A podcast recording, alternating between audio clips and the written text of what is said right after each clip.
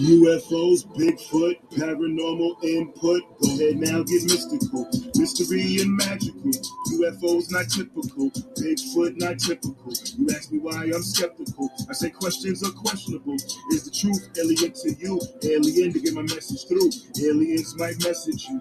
Aliens is sliding through. The wild signal applied to. Algorithms they find is true. Typical. Skeptic. Show. Typical. Skeptic. Got no time for no petty germs, pandemic, a pandemic turn. Horror still in Amityville, Bayonet in Gettysburg, Mothman, TNT, Factory, Red Eyes, Glow Beat, Dog Man howling in the street. I'm typically skeptic of what I see. Voodoo Hoodoo in New Orleans, Thunderbird, Swamp Thing. Is it real? I was wondering. Typical. Skeptic. Show. Typical. Skeptic. Show. All right, I'm in here. Hey guys, welcome back to another episode of the Typical Skeptic Podcast. I have an amazing guest with me today, someone who's had real Bigfoot encounters, and we're going to get into, you know, but first, like what he thinks the phenomena is, and because there's different variations of it being reported uh, or like around the nation, and and and he's been studying it for 20 years. And who I'm referring to is Michael W. Cook. He's the founder of Cook Cryptid Research and SossSquatch BBQ and Hot Sauce. He spent 20 years researching Bigfoot and other paranormal phenomena stemming from a face to face encounter with a Bigfoot on a riverbank in southeast Kentucky when he was 16. Cook has dedicated his life to cryptozoology and the pursuit of answers through scientific means.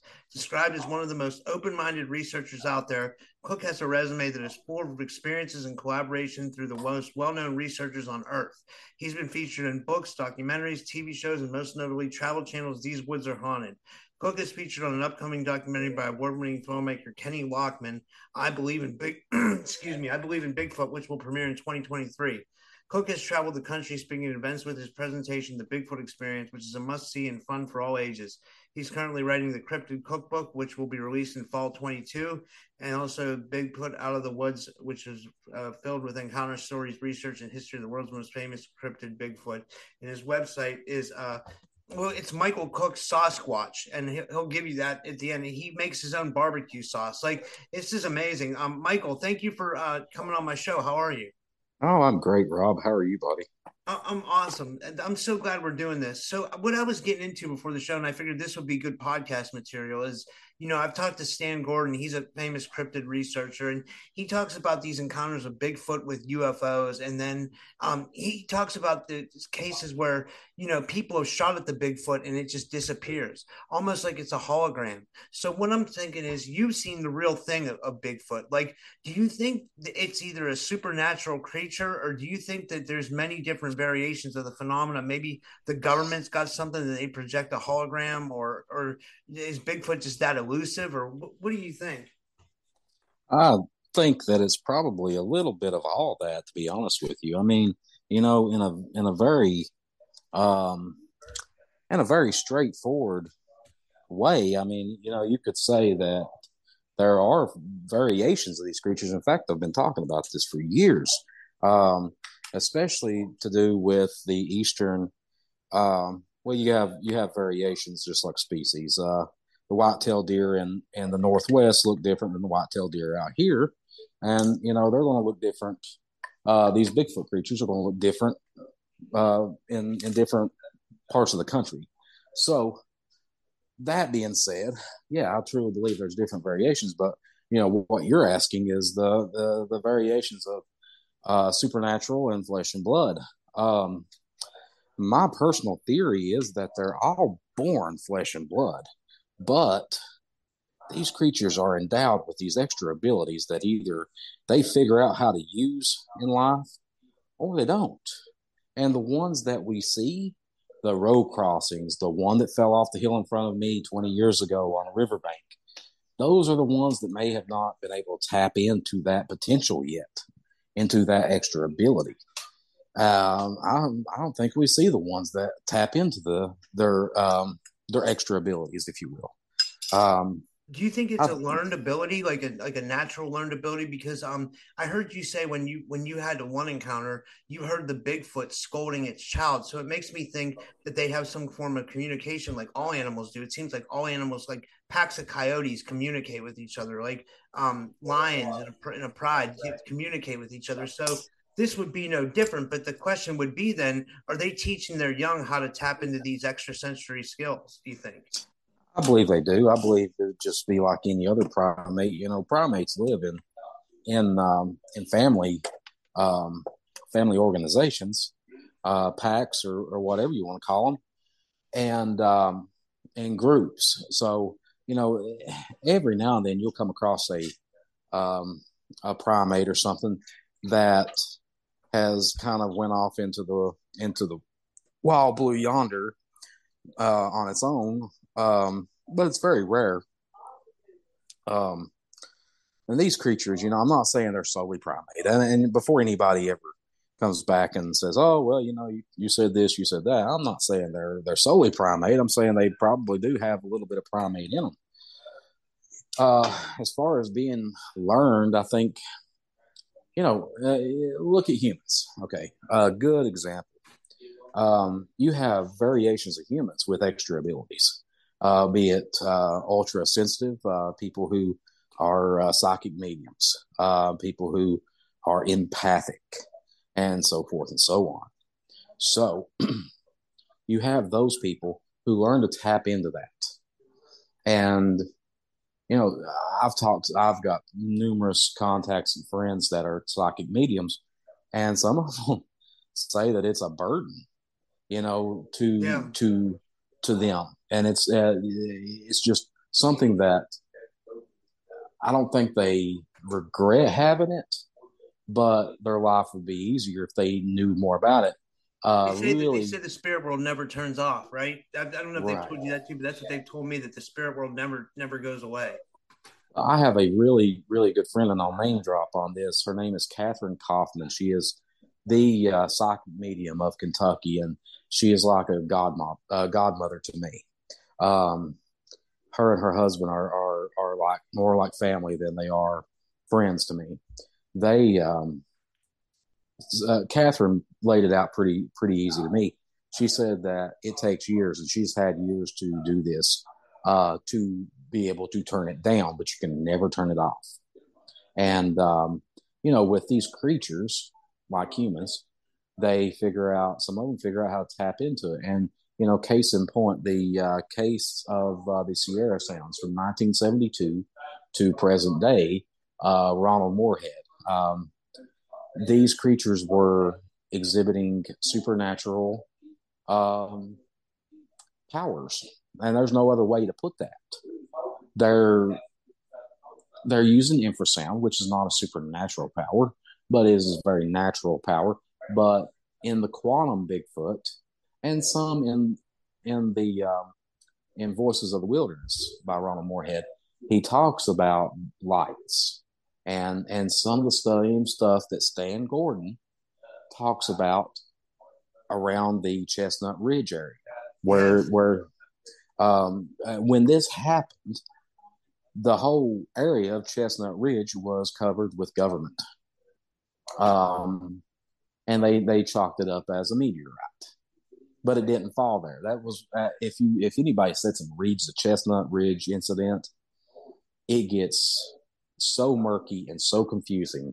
Wait, you tell us? Because I'm not even real familiar. I just know that like I've had um Ron Murphy on my show, you know, he mm-hmm. goes by the crypto guru, and I've had Stan Gordon on my show. I don't get too many cryptid researchers on my show, so I'm not real familiar. And and I, I want my audience to be familiar with. Well, can you? T- I know that Chestnut Ridge is very active, from what Stan and Ron say, but there was actually an incident there too. And can you get into that? Like what what actually happened, and what you think might have happened as compared to what the official cover story was. Um, you know, with with at risk of sounding like a like uh, ancient aliens, uh, aliens, um, in a in a very uh, broad way of speaking. So in in Chestnut Ridge, I forget what the year was. It it, it was in the seventies, I believe. And then don't quote me on that. I'd have to sit down and have it in front of me.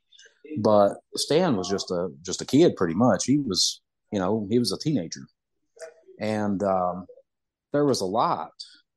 Something crashed near the Chestnut Ridge, and it was a people eyewitnesses say it was a light, and it looked like a meteorite. But some people say it looked like an acorn shaped UFO craft. Oh, you mean and, like it's like the Kecksburg incident, right? Or is that the Kecksburg? Kecksburg. That's what. Yeah, the Kecksburg. I was I was trying to think of that. I, I, couldn't think if it was. I didn't realize it was in the Chestnut Ridge. Okay, so that that ties things together. But that makes sense now.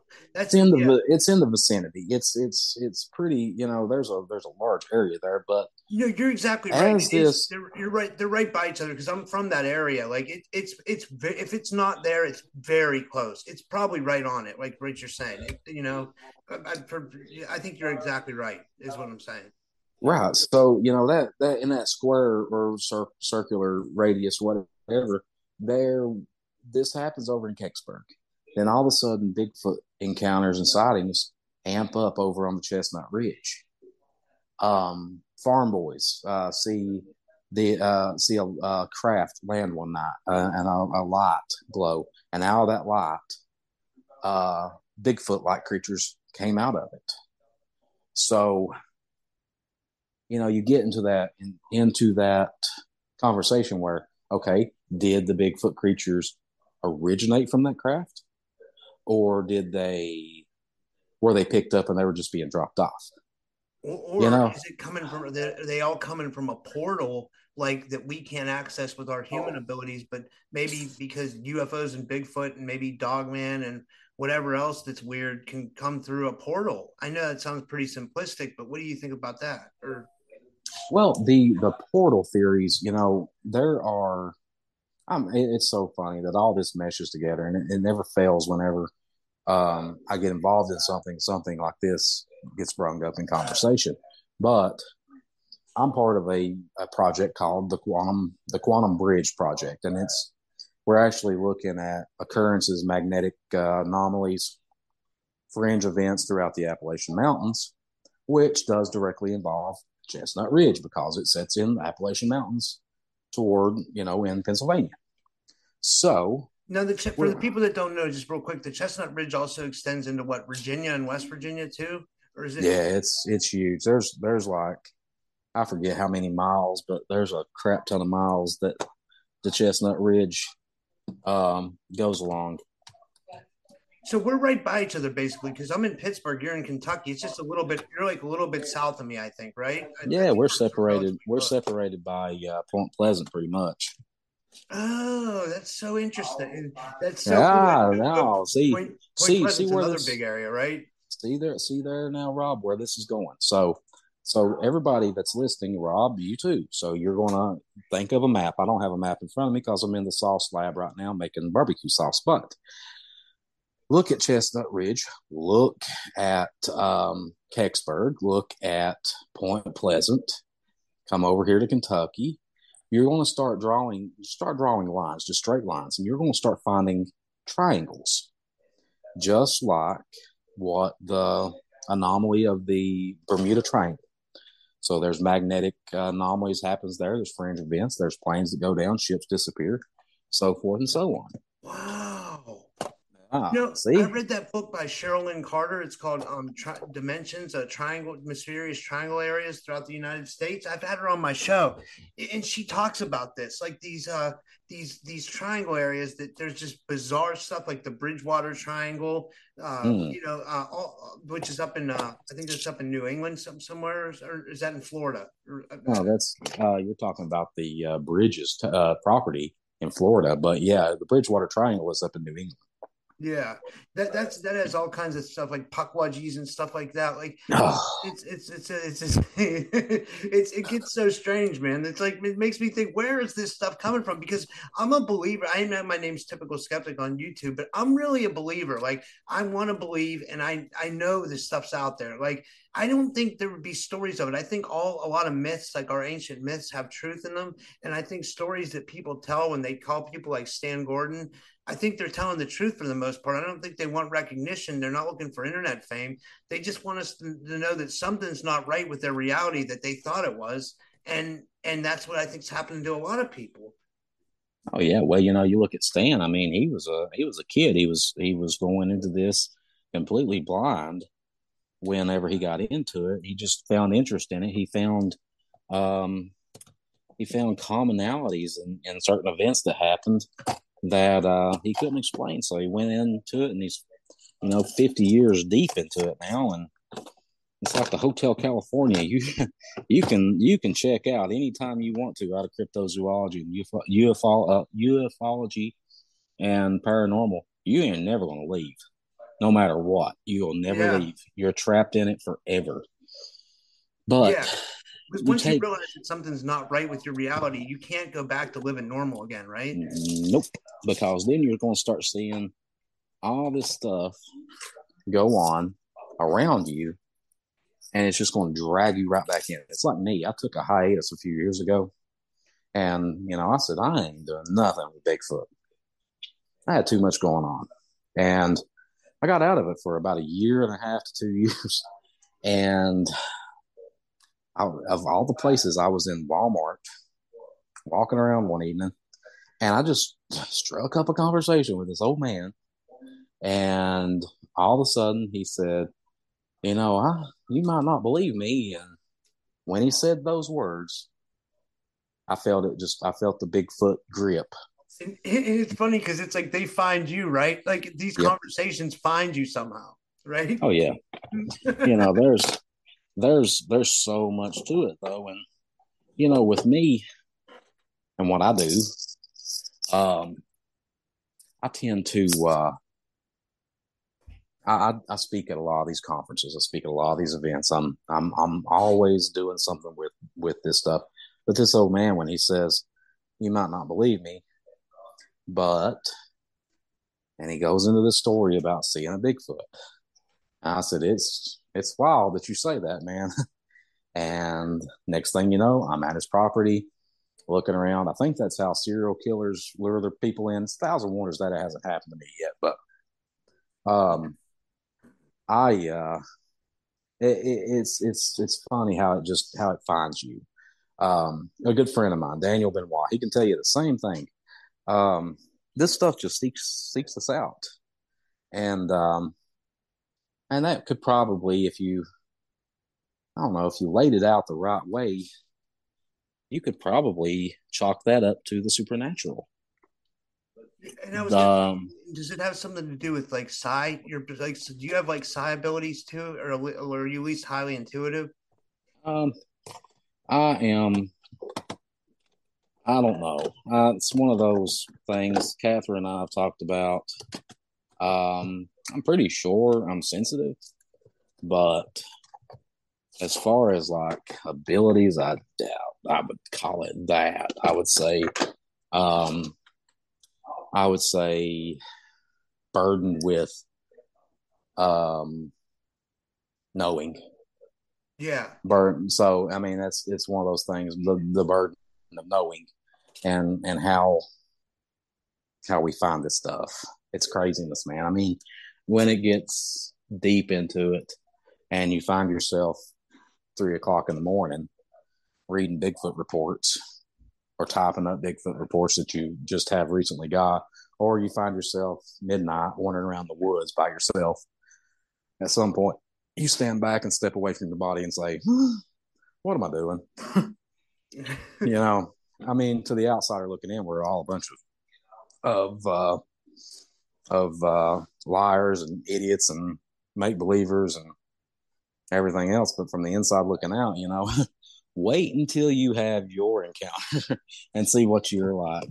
Well, can you tell uh, fans about your encounters, like what you actually saw? Like, I, would love for them to hear it because I heard it and I was kind of blown away. Like, there's been several incidents over the over the last twenty years. I mean, I've had five. I used to say four visual encounters, but I guess you could say it was five because of the context and all that stuff. But my first one happened on the riverbank right here in, in eastern Kentucky. I mean, I uh, skipped school one day, went fishing, one rolled off the hill in front of me, right into the river. That's hilarious that he rolled off the hill. It's it's funny because it's like, did he not? It was maybe he was a young one, like he didn't know balance or something, or he, he just lost his footing. You know what I mean? It, it makes you wonder, think like, what was, you know, it's funny almost in a way. Like, did he kind of like, you know what I mean? Oh yeah, well, you know, Connie uh, Willis said it was one of the only cases of a clumsy Bigfoot, and I, that's the only thing you could really chalk it up to would be this thing lost its footing, it took a wrong step, tripped, it done something, but when it did, it come tumbling down that mountain right in front of me, oh. and you know, at the time, I'm thinking bear. I'm, I, you know, in my mind, I knew it was bear, and even as it was standing up on two legs, wiping its face, me looking at its face and seeing this thing in front of me, I still wanted to rationalize it because um, they're not supposed to exist. This is not supposed to be here. And I think he was having the same, you know, um, moment as I was. You know, there you are, and here I am. What do we do? And the only thing he knew to do was scream at me. and he screamed two or three times, and I ran like like I was on fire. I thought it was we're going to jump the river and and come after me, but it never did. Um, and then you know, fast forward a year later, I come to terms with what I saw. Um, fast forward a couple of years after that, I'm I'm deep into the BFRO. Um, What's the BFRO? The Bigfoot Research Bigfoot Researchers Organization. It's um, headed by Matt Moneymaker from Finding Bigfoot. He, uh, he started it up years ago. Um, and, you know, I was one of their researchers at one time. And I stayed with them for about eight years. Came came pretty far into it. And then things started happening that um, there's no other way to put it, changed my opinion on what these creatures are and what the BFRO said they were and that they maintained that these were flesh and blood, undiscovered species of primate. And, and um, right? I believe they're flesh and blood. I do, and I believe they have primate. Um, I believe they're they're cousins of ours, but I I truly believe that they are endowed with these extra abilities. No, at no time in the last ten years has that ever changed um, 2015, Glenn Mink and I saw a uh, he, Glenn Mink is a researcher out of Kentucky. He's a good friend of mine.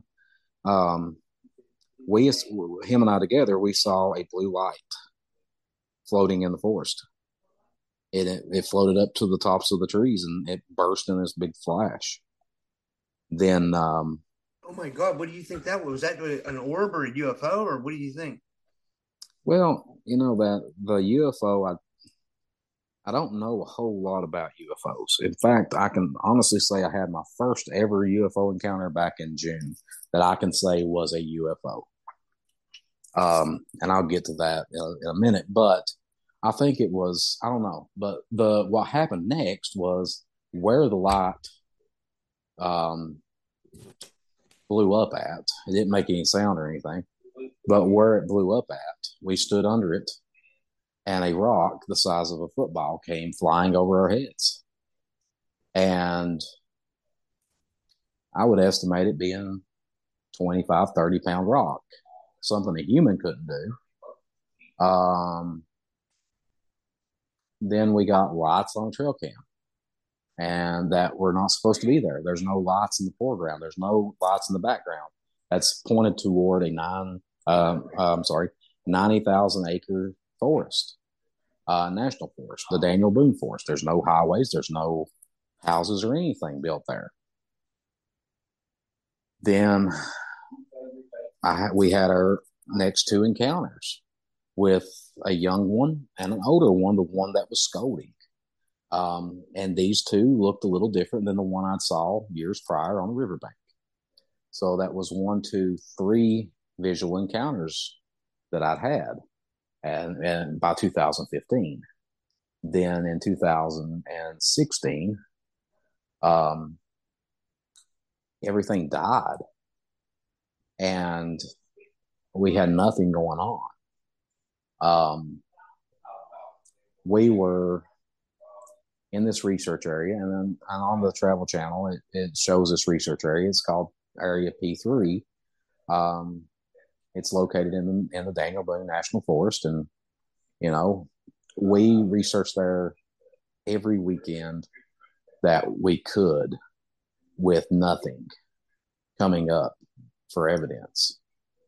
So we kind of shut that research area down. Then in 2018, I'm dating this this girl, um, uh, Gwendolyn Guthrie, and our friend Kenny. They wanted to go squatching, so we, I, you know, I said, okay, let's let's go squatching. So I took them to that area to show them where we had had encounters and stuff. Um, never would have thought that we would have had the encounter that we had that night when we got surrounded by six of them. And on the show, it, it says we were surrounded by two. No, it, you two can't surround you. we were uh, we were surrounded by six different creatures. Um, all of them were Bigfoot.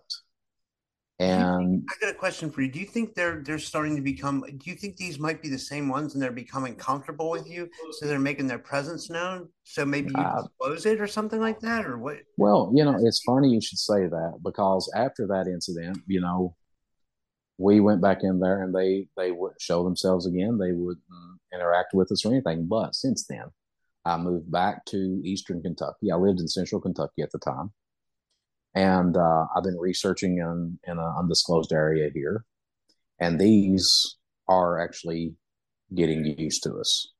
And I have two individuals there that will interact for a while, and then when they're done with you, buddy, they're done with you. They'll throw rocks at you. They'll scream at you and everything.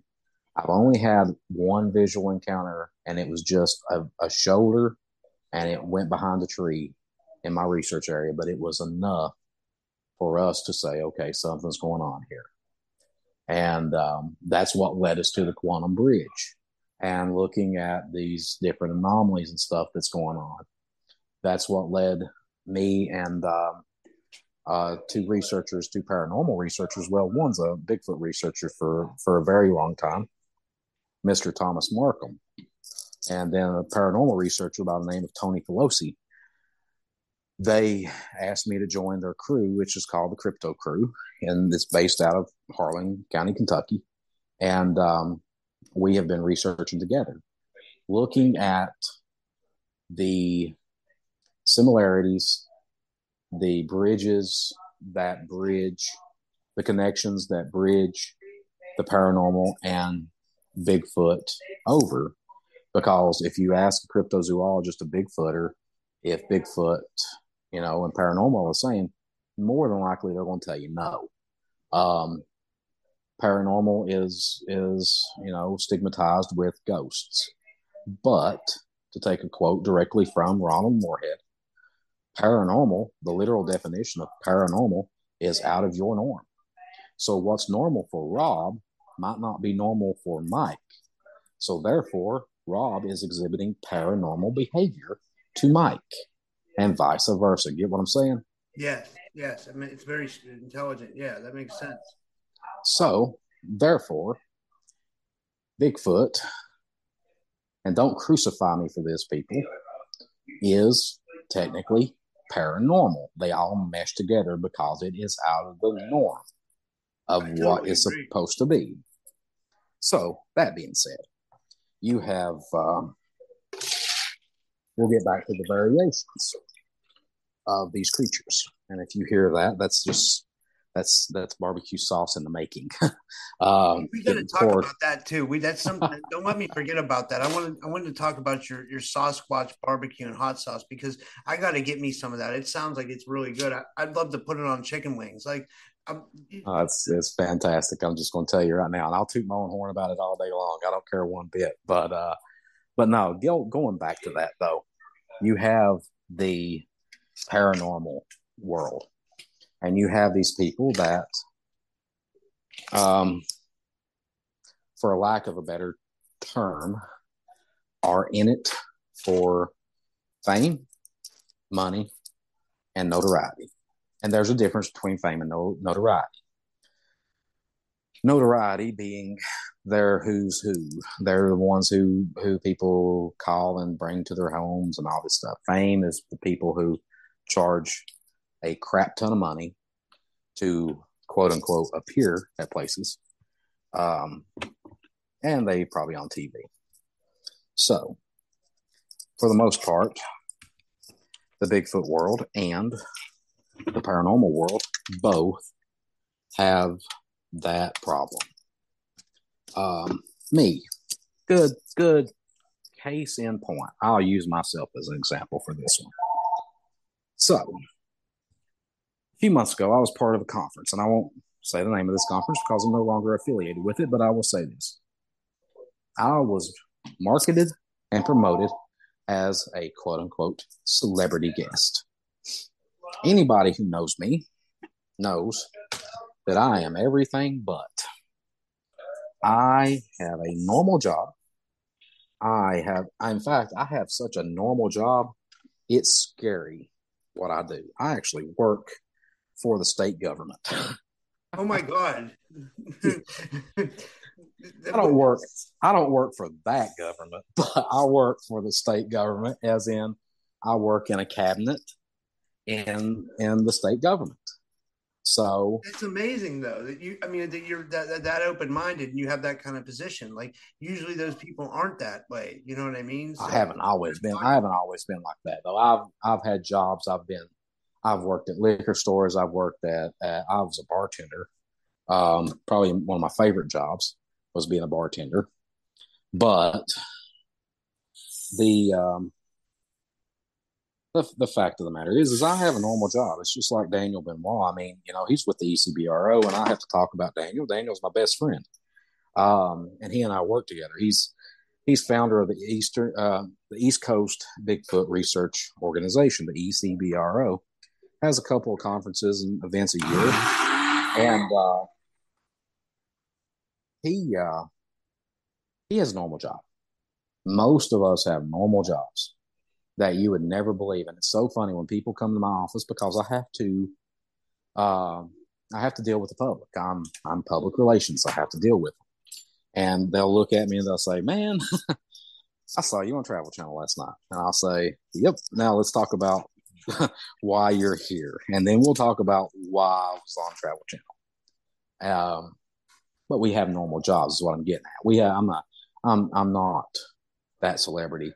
So fast forward a few weeks after that event, I um, I was on the phone with the event organ, organ, organizer, and they were telling me that they were planning the next year's event and all this stuff.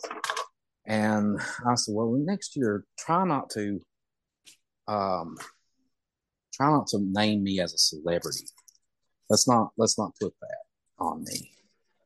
And he goes but you are and i'm as you can tell i'm a very well spoken I'm, I'm i'm very articulate. I'm one of the most articulate people to come out of eastern kentucky. But um and i'm very easygoing. I'm very i'll argue with you all day. I'll i'll i'll shoot it with you all day. I hardly ever get mad or angry or, or lash out. But when he said you are a celebrity, it it struck a nerve. And when it struck a nerve, um, I lashed out and I said, "No, no, I'm not." And I said a few choice words I won't say, but the um, short end of that, I'm no longer affiliated with that. So therefore, I'm not a celebrity. Um, but it it throws me off, man. It really does. I was down at the at the South Carolina Bigfoot conference a few weeks ago, and there's these people just just want to take pictures with me, and I'm like, y'all, I'm a normal guy who has a weird hobby. you know, it, and it's it's strange to me, but no, you know, it's, it's our life though, man. Like they, I, I get a lot of weird emails from people and stuff too, and and they, they, uh, you get those emails from people that say like you changed their life, and that that's good though, because like we make a difference for, for for people. You know what I mean? I don't have as big a following as you, but you know we we still make a difference with the stuff that we do because mm. we're changing people's thought patterns. Like a lot of people are just waking up like now, like there's this big awakening going on, and it seems like a lot of people are kind of new to it. You know what I mean? Especially now, it seems like more and more people. I think like with the the big C thing that happened, that kind of woke a lot of people up to, you know. And then and then naturally, it's not just that, but then they they cross over the paranormal. You know what I mean? Too. So we're getting a lot of new people. What what would you think? I think that you know with the Pentagon, um, you know, when Trump opened up the uh, classified Pentagon stuff, um, yes, and and all that. I think more people were like, "Hold up, what's going on here?" And you know, you you take like the Navy, one of the most well respected militaries on earth, coming out and saying, "Listen." We've been trying to figure this out for years, and they have video proof of whatever this is. Um, and then you know the government comes back and says, "Oh well, you know we don't know if it's the it could be one of our enemies, namely you know Russia, Iran, Iraq." I, I hate when they say that because it's almost like they're adding like it's making it sound stupid. You know what it's I mean? Watering, it's it's watering it down. But then you have Russia, Iran, North Korea, China, all these places coming up and saying, "We thought it was you all." Because we've had the same crap, and then they produced the video and you know, I look. You gotta you gotta YouTube it, but there's a uh, video of two Russian fighter jets chasing something down, and them boys, you know, them boys are out for blood. They're out to shoot whatever down. They sit around with their fingers up their butts all day, dying to kill something, and they couldn't keep up with this. I oh, mean, things go insane. They go like way beyond our Mach, like whatever we have Mach five, Mach four. Mach I think. I think that one video the um, uh, uh, is a triangle shaped um, uh, craft. They were using, um, I think they were using Thunderbirds. They were flying Thunderbirds. Thunderbirds fly at Mach three, and this thing took off and left them. That's insane. That's so. Insane. You know, you take like okay, that that's so great that we're talking about this because back at that conference, that event that I've done that I won't talk about, I had a man come up to me and we were talking. he said, Man, I'd really like to go out in the woods with you sometime. I'm like, Hey, man, come on. He goes, I just retired 40 years. And I'm like, All right, you know, because I like talking to people. I like I like getting to know people. I'm like, What'd you do for a living? What'd you retire from? He goes, Oh, I was a flight engineer. I was in flight engineer. And I said, Hmm. And I just look at him and I said, You ever see anything up there you can't explain in 40 years? And his eyes lit up and he said, Did I? He said, I could sit and talk to you for hours, probably days, about what I saw. And I said, Well, good. Because after the Bigfoot out of the woods comes out, the next book I'm writing will be UFOs out of the sky. And he will be one of my interviews in that. Well, let me ask but, you this: Do you think that we have, like, uh, like, like Dr. Greer says, that we have this reverse engineered technology that we're not, um, that that only like black ops people are, are, are privy to? Probably. I mean, but you got to look too. Look at what we're privy to. Okay. So, how old are you, Rob? Not 40, not being those forty-two. So I've been okay. You're you're right. You're uh, you're right above me. I'm I'm not far from you. Um, so I get this question asked a lot. Why did you take a picture of that Bigfoot back 20 years ago? Well, think about it. Would I took a picture with it with my digital camera or my uh, throwaway camera because I didn't have a cell phone at the time that was capable of taking pictures. Yeah, exactly. Think about that. Yeah. Just 20 years ago, we did not have these iPhones and and everything we got now. My iPhone takes better video quality than than any camera ever thought about taking. I know it's um, it's it's. But, but I was thinking, but what I'm like, getting at it, is, I've heard. Wait, wait, wait, real quick, Mike. I've heard that people have trouble photographing them even when they get the chance. I've heard like people have tried taking pictures. I mean, people get UFO pictures, but I've heard every time someone gets a Bigfoot picture, it ends up being blurry or something like like it messes with the camera or something. Is that true, or is that just? Like, yeah, yeah, that's that's very true. Um, and it could be electrical interference that night that that was covered on the on the Travel Channel, uh, we talk about that on that show. Uh, we talked about it more, and they cut most a lot of it out. But our um, my phone was 100 percent when I went in. 200 feet into the woods, it died. Had no battery life. Wow. Um, and that go back is paranormal activity. Think about how many ghost hunters talk about um, battery impactment and stuff like that in these very haunted locations. So go with that and think about Bigfoot, the blurry photos. The clearest video that's ever been taken of a Bigfoot, to the best of my knowledge, has been the Patterson Gimlin film. And it was done with a 33 millimeter camera. Um, simple, um, not electrical, Think about that. Think yeah. about think about how that video was was done. Now you want to talk about um, friends of mine, Thomas Markham being one of them. He uses Polaroids, an old school Polaroid. He orders his film offline, and uh, he takes pictures in the woods. He takes pictures in these haunted locations and stuff. Okay, he gets clear pictures. Wow. Mainly because there's not a whole lot of electrical stuff going on with that. You take an old camera that is just straight up flash, got a little battery in it for flash. The rest of it is um, whatever they call it, the the click and capture. Um, I can't think of it, but it's uh, there. There's there's no electronics whatsoever besides for the flash. And normally the flash is something that's completely um, off of the the camera itself. It's a different different piece. Yeah, it's it's amazing. So you take like the old school, drop the film down in the camera, you know, wind it up. You can get better better pictures with that than you ever could with these digital cameras. That's and, good. That's good stuff for for up and coming paranormal investigators because a lot of people might not know that if they're getting pictures of ghosts too, like or entities. Yeah, yeah, yeah. Mostly in the negatives. Um, okay, you can look yeah. in the negatives, but you know, take like me for example. Back um, uh, a couple months ago, we were um, we went out on our first uh, team outing scouting mission for uh, Quantum Bridge, and um, I had a I had a team from Virginia come down here. They're um, they're collaborating with us on this, but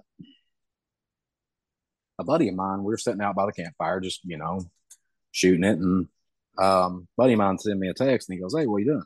And instead of answering him back, I um, I just snapped a picture with my iPhone of the fire, and I sent it to him, and I was sitting there and he sent me one back, and all of a sudden he calls me. He goes, "How'd you do that?" And I said, "How'd I do what?" He said, uh, "You know what you done." I said, "No, you're being pretty vague with me right now.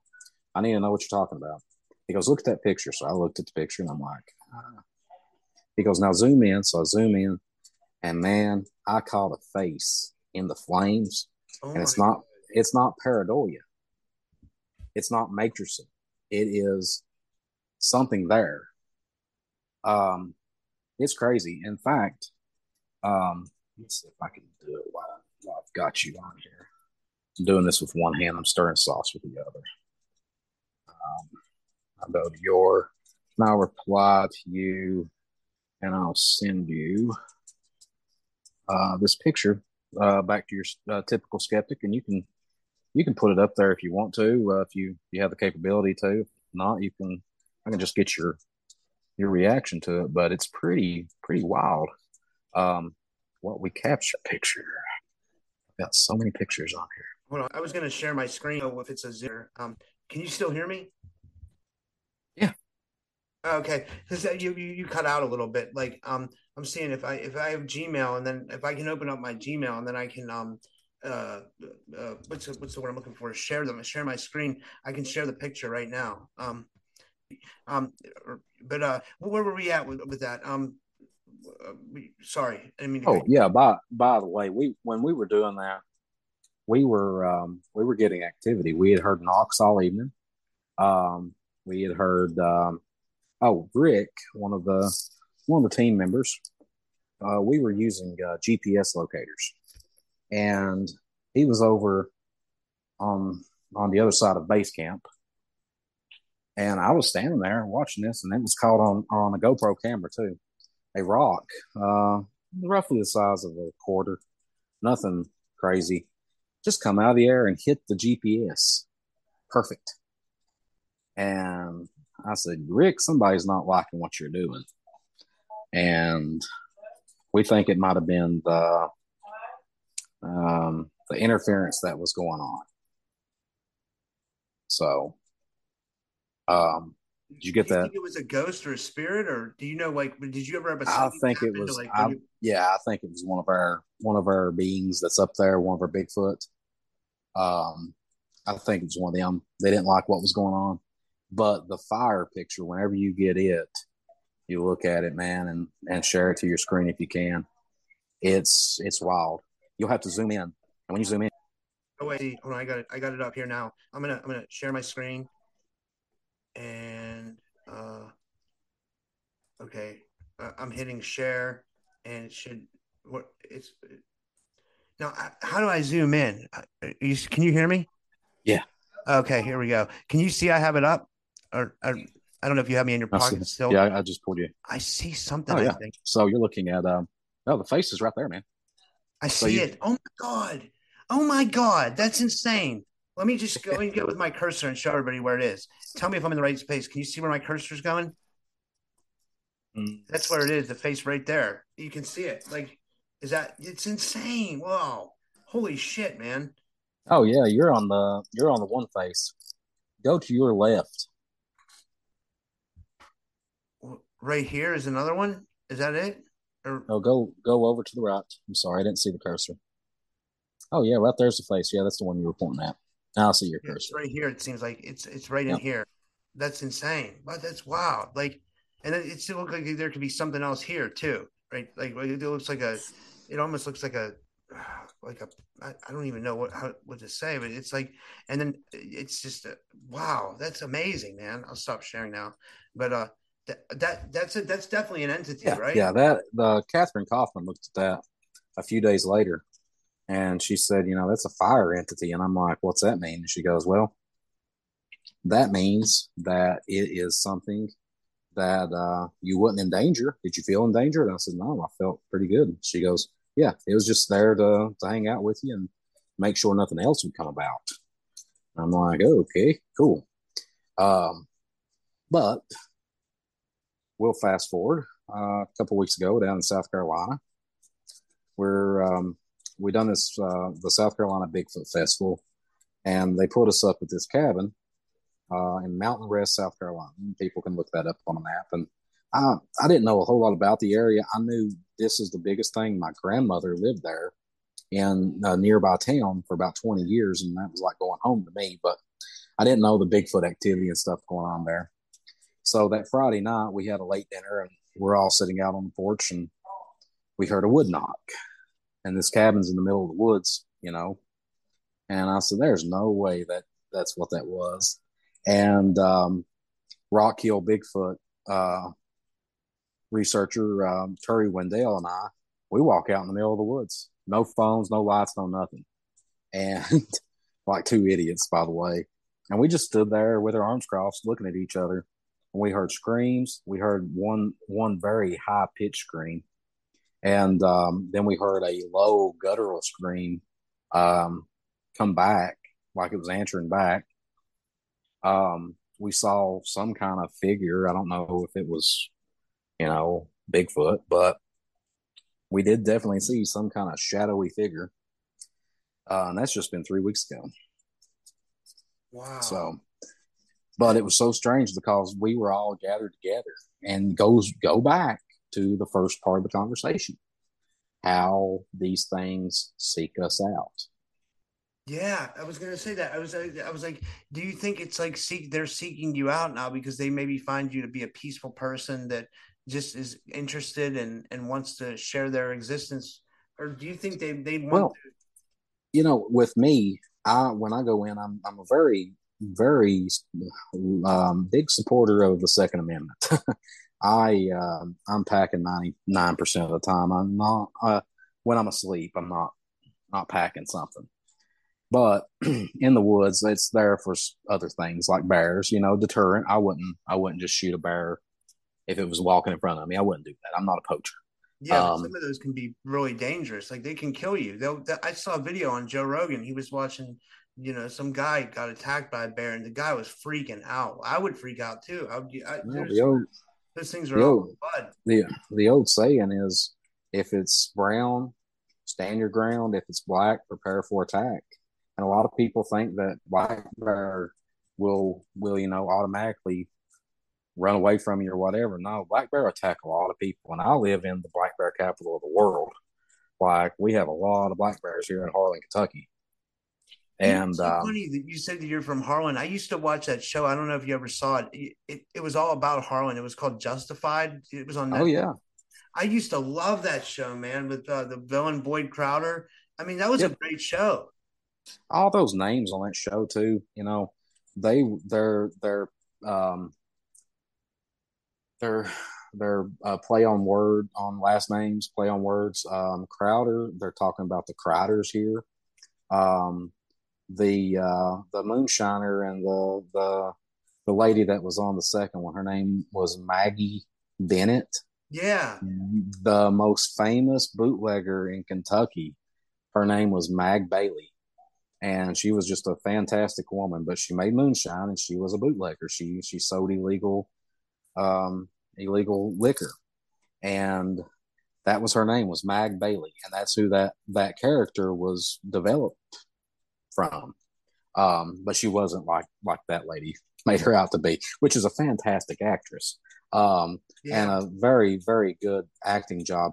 That that the, I can't remember what her name is, but she is she great. is so she is so sweet like in person and stuff um she is she is just a very very good decent person and um she came to the the when they when they done the finale the series finale and stuff of justified she came to that, that thing here in harlan and you know she said i had a i had to do a whole lot of soul searching to um to to play that character because she was just so ruthless um which yeah, is you know poisoning people and putting it in the glass beforehand. She would say that she said it came in the glass and and it, it would be like poison. Uh, that's how she would get her back at our enemies or something, right? Yeah, and in the end, that's how she took herself out. Yeah, yeah. That, was, um, that show was that show was crazy, right? It was. It was yeah, that that was a good show. And you know what? You know the thing about here though, and a lot of people will tell you the same thing. I'm going to say the only bad thing about that show is the fact that only probably 0.5 percent of the show was ever filmed. The whole the whole series was ever filmed here in Harlan. Um, I know for a fact the beginning theme, the credit, the um, starting credit of the show was filmed in Harlan, and then the last season, the main character Timothy Olyphant, he is traveling down this highway, and he passes a landmark and I know where the landmark is. And to the best of my knowledge, that's the only part of that show that was filmed right here in Harlan County. Wow. Um, yeah, but, I, but it's Hollywood. It's TV. You know, it's they're they're there for ratings and stuff. And I'll talk about that. You know, like like you said in my intro. You know, the Bigfoot experience. It um, it's a must must see for Bigfoot enthusiasts and, and researchers alike, even the seasoned researchers, because I talk about TV. I talk about how they changed so much with with uh, these woods are haunted when we were on it, and even Gwendolyn and Kenny both they talk about it to this day. You know how they kind of swayed that show uh, in a way to gain audience um, 95% of the actual TV show happened, but there's 5% of it that is kind of amped up for TV. So, case in point, um, Justified is no different. Justified was for entertainment. And, um, you know, we, we wish they would have, you know, kind of made ours a little bit more about actually what happened and not the fact that we got scared out of the woods. But, and we did, but there's, there's more to, more to that. Yeah, you got um, surrounded by six Bigfoot, right? That's insane. Like, that's like, how did you react to that? And like, what was that like? I mean, uh, better question is how would you react? I'd freak out. I think. I think I would. I don't. I don't know what. I. I, think I would just like. I'd lose my. I'd lose my shit. I. I you know. I. I wouldn't. I couldn't believe it. Probably. Right. I'd, someone would have to pinch me or something. Well, yes and no. I mean, we. I was on the show. It shows Gwen having a hard time with it, and you know, I guess in a way she probably did. Um, wasn't no different than me. Kenny was our biggest um, concern. Um, I pushed it a little bit too far. When we got, when I figured out what was going on, I, I, I kind of, I kind of egged it on. I kind of egged them on the the Bigfoot that was around us, and I put two people that I cared a lot about, still do, in imminent danger. That could have turned out very, very bad for all of us. Um, so that was my biggest concern. That was what what I was fearful of. Um, something happened to one of them. Kenny was having a uh, cardiac um, episode. Oh my god! So his anxiety and everything was shooting up. He would never never been around any of this. I never had an experience like this. Um, in 20 years doing this, I never had anything like that ever remotely come close to happening to me. Um, and we, I told, I told Gwen, I said, we got, we got to get him out of here. We have to get Kenny out of here. Um, and she said, well, they're not giving us much, much room. And I said, no, I said, but do me a favor. And I said, you know, this is what I call my once in a lifetime brave moment because I'm not brave by no means. Um, I look at her and I, I had my pistol out and I said, listen, you and Kenny hold hands and start walking. You all go first and I'll, I'll trail behind. And she said, no. And I said, yeah, you, you need to. And she said, Well, what if something happens? And I said, I'm, I'm okay with this. I really am. You know, I'm, at least I'll know. I'll know everything if something does happen. Um, and I try to joke it off, but in reality, you know, I was, I wasn't ready. I have a kid. um, I have a mom and dad. Too? Do what? Has your kid had encounters too? Uh, no, no, that little turd, man, you can't get him past the campfire. Uh, he, he's uh, he's more, um, he's a fourteen. He's your typical fourteen year old. Yeah. He he likes his video games and all that. Uh, I think he has interest in it. Um, this past Saturday, we were we were driving pretty close to my research area, and he was he was scanning the woods, man. He was, I was like, what are you looking for? He goes, oh, I'm looking for deer or bear. And I'm like, uh, sure you are. He's like, shut up, dad. I'm like, okay. That's so, awesome. you know, we, we've had a, we've had a horrible, we've had a horrible couple of weeks, man, around here. It's my, uh, I was actually supposed to be in Pittsburgh this past weekend, um, in Roscoe, um, pretty close to Pittsburgh. Um, Roscoe, Pennsylvania. I was supposed to be at a charity event this past weekend, and I had a dip out on that. I lost our little, we lost our little dog last weekend, oh, and um, yeah, we we we had the old feller for for close to ten years, man, and you know it's definitely not the same around here without him. Um, that, that but I. It really does. Yeah, man, it it's it sucks. I had a we had to put him down. He, of all things, and I, you know, this is my PSA for the show. If you have pets, if you have cats or dogs, I cannot stress this enough. Your your most beautiful um, um, fall flowers, they're called mums. Don't get them because ultimately we think that Roscoe may have consumed some of these flowers and it they're they're fatally toxic and we didn't know that until after the fact. Oh my god. So I can't, you know, Roscoe was old and that's probably the only thing that I'm that's kind of holding it all together. In reality, probably didn't have that much longer with him. And but I'm also a firm believer that, you know, when his job was done, he he he went out. I mean, you know, he didn't think that we needed his protection anymore. Yeah, so you may get a you make it a sign. Like speaking of like the paranormal, taking it back to that, you never know when um God or or or or your your dog will give you a sign that he's still there. You know, sometimes people hear the the, the pause. Like I'm sure you've heard this, like in your paranormal research. Like sometimes people will hear the pause of their pet, like after they pass. Like you know, like the ghost is there, like telling them that they're okay, you know? Well, I, I last night, it's funny you should say that. Last night, I could have swore I heard him bark. And he had a distinctive bark. And I, it was uh, every day that I get home, I'm always looking for him. And, and, you know, my mom and dad were close to him too. And it's it's just destroyed everybody around here, man. And you know, it, it is what it is. Dogs are here for a good time, not a long time.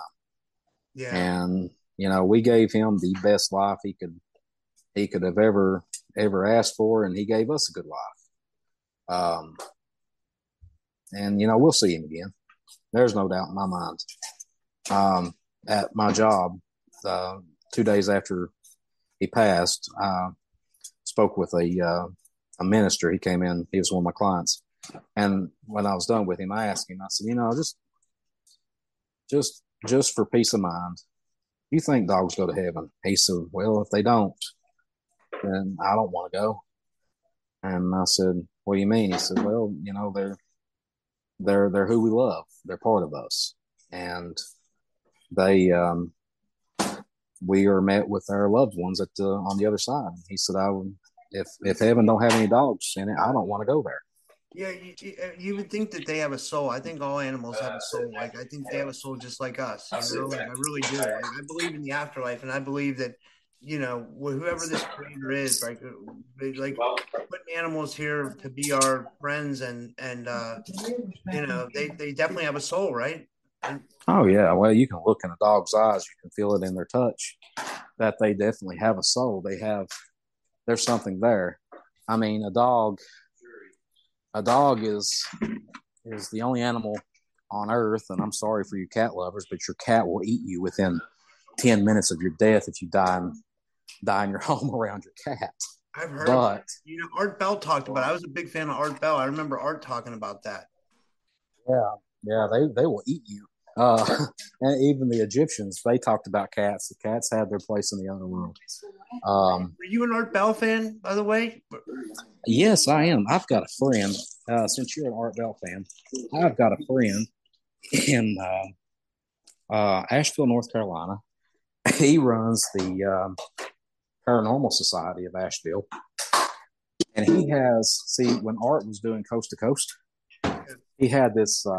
I think it's like three and a half, four foot tall alien little statue in his office when he done Coast to Coast, and uh, my friend's got that got that alien. Like That's he, so cool. yeah, That's he so found cool. he found it and done some research, and sure enough, that's that's who that belonged to. Oh man, um, that. That's, that's like a you know, I was art was like a big inspiration to me for doing what I want to do. You know, like he's uh he was like the first in my mind i mean there was other people before him i've heard but art was the most influential i think you know he was and you know he is uh he's one of these one of these people man like i never got to meet him you can go on coast to coast uh, archives and stuff and and pull up some stuff But man, that guy was just he was cool. Like, you know, he was he was just a cool, cool guy and a genius, man. He he was a plethora of knowledge as far as like all this stuff goes, but it wasn't just aliens or anything like that. It was everything. Like you could have a conversation with Art Bell about literally anything, and he could he would tell you something he knew about it. Oh yeah, yeah. That's what I.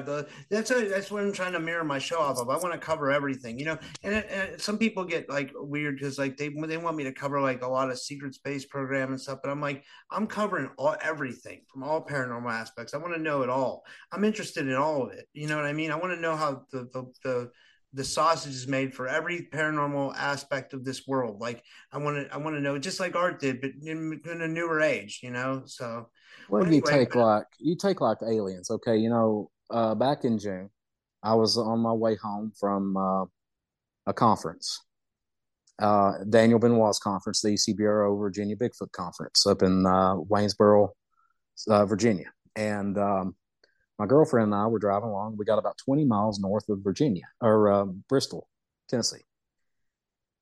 And I'm just kind of zoned out, you know.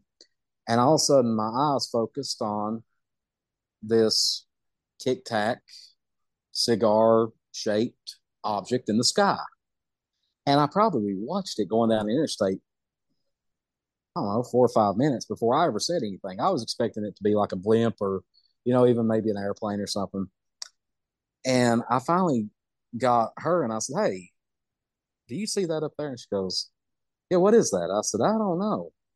We went past a tree and it blocked it out for literally a second. And all of a sudden it was gone. When we get down to Bristol, we're standing in the Bass Pro Shops parking lot for 30 minutes looking straight up. looking, looking around for this thing. And I'm like, it has to be somewhere. It just couldn't poof and be gone. And I had to, I had, I had to do some soul searching. And I said, you know what? I'm going to Google cigar shaped objects. And damned, there were, that's what people are seeing. Those are the UFOs people are seeing right now.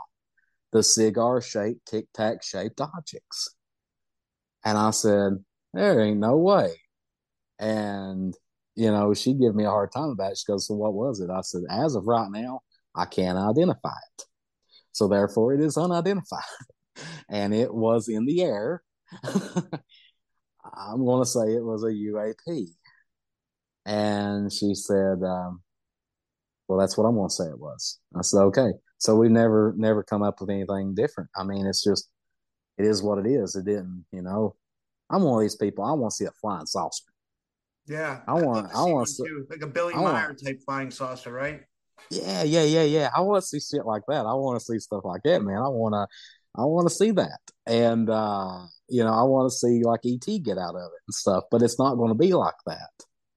Um, if it's a gray, you don't want them because then they'll abduct you, and who knows what they'll do to you. I mean, I've heard horror stories, but then I've heard good stories about the Greys too. So it's, it's like it's like a it's like a coin flip, and it's like the way is. I'd love to see a UFO, but I don't want to get abducted. You know what I mean? No, I'd like to see one up close and personal, but I don't want to be like Travis Walton. Yeah, and and be full on taken up in a spaceship. I don't want to do that. Right, um, Calvin Parker. Calvin Parker had a real weird experience. You know, you know, like his experience is just bizarre that's that Pascagoula incident. I, you know what I'm talking about? Yeah, yeah, yeah, yeah. Yeah, it's it's it's it's bizarre, man. But anyway, I got to finish up. But um, before we go, can you tell the audience about your hot sauce, like and your barbecue sauce, like what what how you got the idea for it and all that stuff, like if you can. Uh, about ten years ago, I started experimenting with. Uh, I'm a I'm a smoker. I like to smoke. I like to run pit barbecues. I like to I've got 12 barbecue pits at my home. I'm an I'm an addict. Yeah, I have I have a serious problem. My girlfriend tells me that all the time. But little does she know it's actually clearance time of the year, so there's probably going to be two or three more added to the collection by the end of the month. Um, but about 10 years ago, I started experimenting with bourbon. I live in Kentucky, therefore I drink bourbon. And I said, you know, I'd like to like to infuse bourbon with barbecue. So I started working with bourbon and, and barbecue sauces. And at first I would take like KC Masterpiece or something like that and mix it in with bourbon and cook it down and all that stuff. Well, I've graduated from that a few years later and I started making my own ketchup based barbecue sauce, my own ingredients, my own ingredient list, and everything using different bourbons. But I never came out with it uh, publicly. I would give it to friends, I would use it on my barbecue. You know, I, never did go buy a bottle of barbecue off the shelf. I've never done that. I would make, make it myself. And uh, last year, uh, back in January, a buddy of mine got a hold of me. He said, Hey, I got some buddies at work. Um, they're wanting to buy some barbecue sauce. And I said, Man, I wouldn't even know where to even begin it. Like, uh, I guess I can make it put in mason jars. So that's what I've done. And I sold it for like $20 a, a jar. Uh, and that was cost. That was what it costed to make the jar of barbecue sauce. And um, after a couple of weeks, his buddies came by and they're like, "Hey, we need some more barbecue sauce." And I'm like, "Guys, I, I mean, you know, I can get you more barbecue sauce." So that's how it kind of started right there, like how I started making it for people. That's so and cool. so back in um, um, March, I just said, you know what? Screw it. I went on Amazon. I bought some bottles.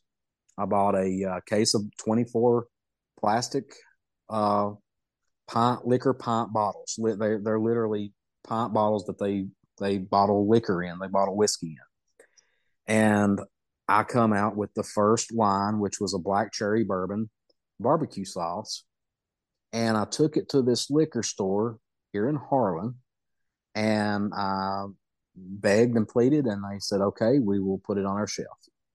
And I said, okay, I'll come and get it in a couple weeks if it don't sell, blarty, blarty, blarty. But I didn't have like the SossSquatch label on it or anything. And sitting at my computer one night, and bourbon was involved, by the way. Um, I was sitting there drinking a little bit of bourbon, and I was talking to my girlfriend on on the phone. And I said, sauce. She goes, what's, what's on your mind? I said, sauce. And she said, what else is on your mind? I said, squatch. And she said, she said, I love that. she said, what the F did you just say? And I said, sauce and squatch. And then it like, I went sober in the, in, in the snap of a finger. I was like, SossSquatch. And she goes, you got it. I said, holy shit. So I went back to the liquor store the next day to get the bottles and put labels on. And they were sold out. And they handed me they handed me a check and I went, get out of here. And they said, no, we sold out. Uh, you dropped them off a few days ago. Uh, people saw them, they started buying them. One guy bought like 10 bottles, but you know, it is what it is. And I'm like, huh. So then I got my recipe book out from, you know, last 10 years and I said, okay, I've got these three flavors right here peach, apple, and black cherry bourbon. I'm going to come out with those, and that's going to be it. Well, then I come out with a straight bourbon. I call it the boss sauce, SossSquatch boss sauce. It's a straight bourbon. It's smoky. It's it's savory. It's sweet.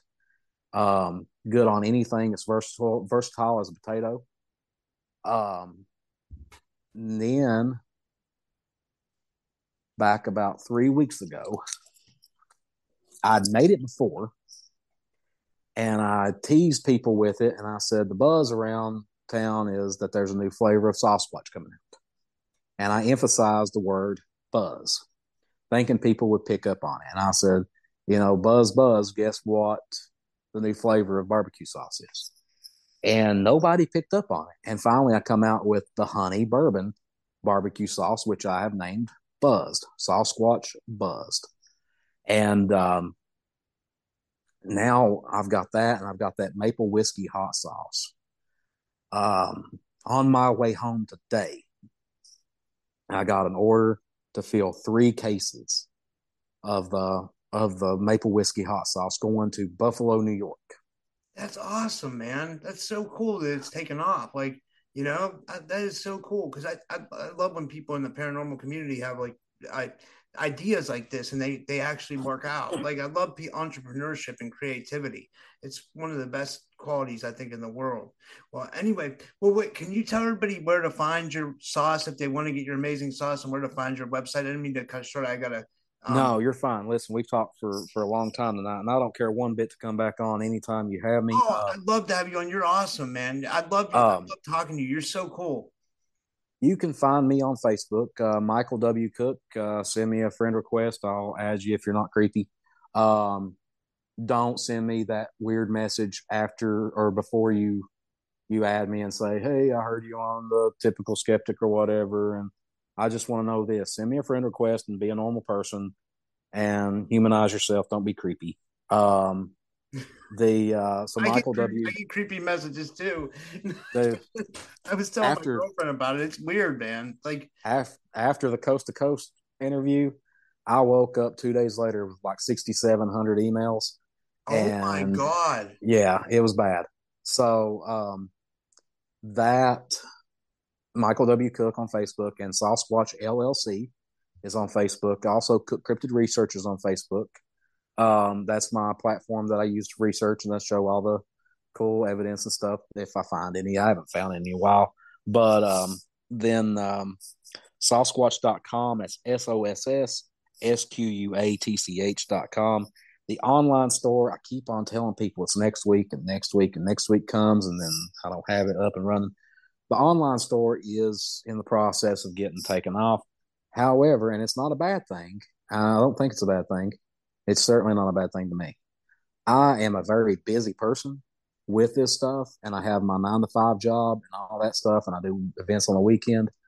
I can't keep this crap in stock to take pictures of and put on on the online site and all that stuff on on the online store yet. But after this weekend, I've got a little bit of room to breathe, and the holidays are coming up.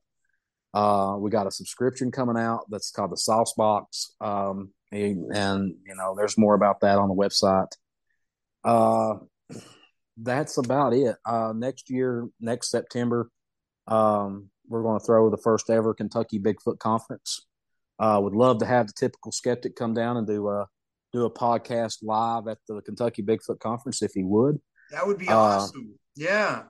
Then um, I've got a whole crap ton of events scheduled. There is a very good possibility. I don't want to jinx myself, but a very good possibility. I will be filming. I will be doing eight weeks of filming from January um, to March uh, for a very large. Um, get this, not Bigfoot, a cooking show, a cooking contest. I can't say the name of it, but a very large cooking contest that is on a major network. I still have some stuff to work out with that, and I've done some interviews with that and stuff. But the um, I should, I hope and pray. I got my fingers crossed. Everybody out there, pray for me that that goes through and I become the next uh, winner of that show. Um, and of course, I'm going to talk about Bigfoot on the show. I can't not talk about Bigfoot, and they haven't said I couldn't, so screw them. Um, but that's probably going to happen. Hopefully, going to happen. Pray it's going to happen. Um, change my life forever. But I have all kinds of events coming up next year, and whenever I get time, I get five minutes to sit down to myself and breathe. I'm going to update the website and everything. And again, that's sosssquatch.com, S O S S S Q U A T C H. You can catch me on Coast to Coast uh, archive uh, and these woods are haunted i have to say that. Travel channels these woods are haunted um, uh, season two episode six uh, the hunted is the the name of the episode. Um, and who knows? I'm yeah. like a feather i'm like a feather in the wind. You never know where you might see me and what i might be doing so. Well this was awesome man. Thank you so much. I had so much fun talking to you and and we'll do it again. Yeah. Yeah absolutely all right. Thanks, Mike. Have a good night.